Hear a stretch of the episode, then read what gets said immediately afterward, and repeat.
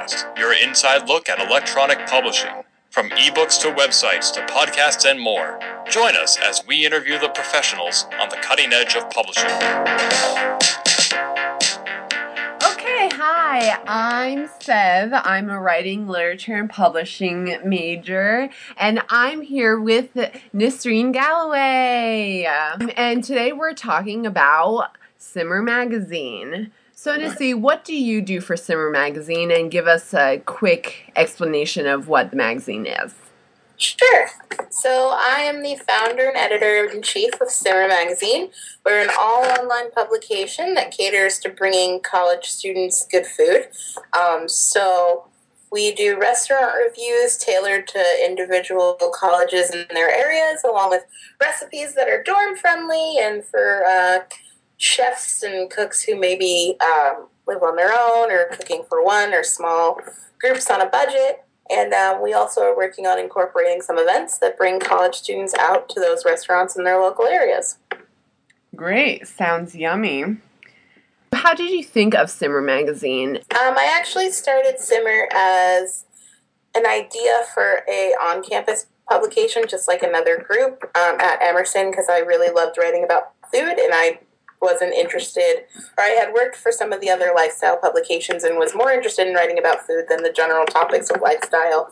Um, but eventually, seeing how much it costs to be in print, um, I got into WordPress and using that medium a lot and realized that I really enjoyed um, being able to publish on a website as more of a professional standard than just a blog with a bunch of different writers.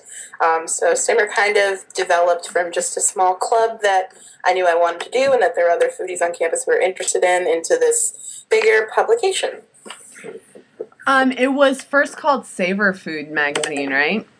Yeah, um, funny story. We actually went through a list of a bunch of different names. Um, food names of food magazines. It's like insane. And when it comes to the urls like i don't know how much the how much um, you know about the battle for urls in the world but a lot of people will buy like really popular names and then just sit on it and sell it. Um, oh, so that yeah. was something i struggled with a lot. But yeah originally savor was uh, the name we were going for. And savor was too close to Saveur Saveur can never pronounce it that other food kind of publication. Um, so stumbled across we were trying to think of a word that had to do with eating eating well, but also like gets you hungry and kind of like goes along with that like food is beautiful and delicious and kind of like sexy idea of like craving something. So simmer simmer came into works. um, real quick, you use the word foodie. That's like um, recently on on Live with Kelly and Michael, they talked about how the most popular word of 2013 is selfie. So a lot of these like new kind of slang words are coming into our regular vocabulary and they're making the dictionary. Hmm, very cool. Um, so you are a writing literature and publishing major. Um, considering the growing trend of publishing online, um, do you think the fact that you started Simmer Magazine as an online magazine was better? Do you eventually want to have a print version, or is this online version just skipping the print version altogether because online publishing is sort of where it's at right now.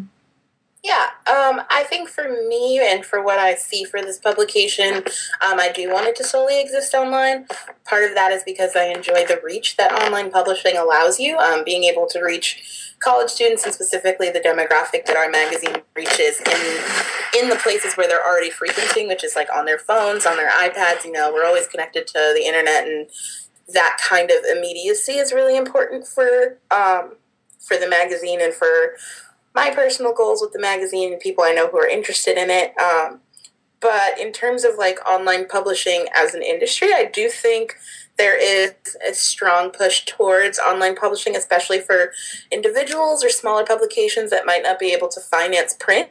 Um, but I don't believe like the newspaper medium is obviously dying a, a lot stronger, but I, I think there's still a lot of room, and I still really believe that print as a medium will never die for publishing, um, especially with magazines. I feel there's something about holding like a four color copy of Bon Appetit in your hands and oh, being oh, yeah. able to stare at a beautifully carved picture of turkey and cutting that out and putting it in a cookbook that you may cook later that like you know bookmarking on an app will never will never really um, do the same but i do think there are a lot of benefits to online publishing that work really well for the demographic i'm trying to reach and just for people who use online and like to read on the screen you know it's definitely a different medium with shorter articles and pictures being more of a focus but yeah definitely um, the internet and technology aspect of it, is this something you had some skill in already? Has it been an extreme learning process? Do you have an assistant for the technology portion? Yeah, um, so I actually do have, I would barely call myself um, technologically savvy, but um, my I do have a web designer and editor, um, Melanie Trickett. She is a senior. She's visual media arts at Emerson, but she has a lot of background in um, knowledge in web development and design. Um, I chose WordPress uh, originally for the oh goodness. WordPress.com is like the general one that yeah. anyone can use for blogs and stuff. Um, now that we're a bigger publication, we've moved to like the .org where we can play with our own CSS. Um, I know very basic level of HTML, a little bit more intricate knowledge of CSS, but uh, definitely not an expert. Um, mm-hmm. It's definitely been a learning curve and kind of playing around. Um, I really enjoy WordPress because of um, the online community that that site and its users have. So there are a lot of things that I'm questioning or uh, things I might want to get or plugins that I might want to use. There's a, there's a lot of people out there using them or have used them with recommendations and stuff. So it's been a learning curve, but it's been cool being part of an online community that's willing to help each other out. And then obviously having Melanie on board is I'd, I'd be nothing without her. So. How do you want to expand Simmer Magazine? Where do you want to take it? Yeah, um, so I see Simmer Magazine. I'm actually in the entrepreneurial class at Emerson College in the E3 program, so moving this online publication more towards a business um, is definitely something I'm looking forward. I'd love to reach out to many more of the colleges in Boston and incorporate our staff and getting some more writers and being able to reach other areas, other popular college areas like New York or more like LA and California where there's a bunch of different schools. Um, so I, I see it going a little broader down the road somewhere, hopefully, and just continuing to publish really strong, popular content that our readers want to read and paying attention to the community we we build that way and just yeah. keep spreading out. Is there a cookbook in Simmer's future? Hmm. I mean, there could be. You know, it's something that I mean, we're curating all these, all the content, all the photos, all the recipes are our original content. Um, so, I mean, there's there's possibility for that. It'd be really awesome. Um, I have a strong background in print design, so that would be really cool to play around with that. Um, yeah, maybe. How is it being this kind of authority to your peers? Because uh, most of the people you work with are around the same age group. So to have this entire staff under you. Yeah, um, it's definitely been a learning process for me. Um, I'm a resident assistant at Emerson College, so um, being a being in a leadership position is one that I've been doing for a little while. By no means is being a leadership in any position um, make you an expert. It's definitely always continuously learning how to deal with people, how to interact with different groups of people, and take in different perspectives. But um, I think with Simmer, what I'm really enjoying is um, working with a staff of people who have the same passions. Um, so, I mean, food is definitely what I think attracted people to the site or to wanting to work with me or me reaching out to them is knowing that they're foodies. We all enjoy this common level of delicious consumption and uh, trying to figure out how we can incorporate our passions into something that other people will want to read and that are interested. Um, and it's definitely been an interesting process learning how to work with uh, people of similar ages to me, but I think making making sure that they know and that I know that I'm not trying to be something I'm not, you know, just uh, having an honest conversation about what I think about this magazine, where things are going, and, you know, being open to collaboration and different perspectives and ideas has been really helpful and creates a really awesome balance on the staff from my end, and I hope for them. So, yeah, yeah. yeah do you want to turn it into something bigger with huge Simmer Magazine offices and paid employees and basically make this your work? Yeah, I mean, part of what I'm doing in the entrepreneurial program is creating this as a business. So I'd love to be able to have staff writers and, you know, hire people for events and stuff like that. That's tis the goal, tis in the mm-hmm. plan. Um, but we'll see how things go with the world. But yeah, that's definitely something I would love um, to be able to have a staff with Simmer. That would be amazing and everything I would want. Um, for now, you know, I'm just I'm I'm looking towards the future, but trying to plan realistically and continue to put out content that draws readers and stuff to the site and hopefully things can organically grow with a little bit of a business push on my end. Do you like handling the business end of it or do you just like staying in the kind of creative area of it? Um, I'm an I'm an interesting bird. Um, mm-hmm. I'm writing literature and publishing, but I have a minor in journalism and this entrepreneurial studies. Um, so I, I really do enjoy both parts equally.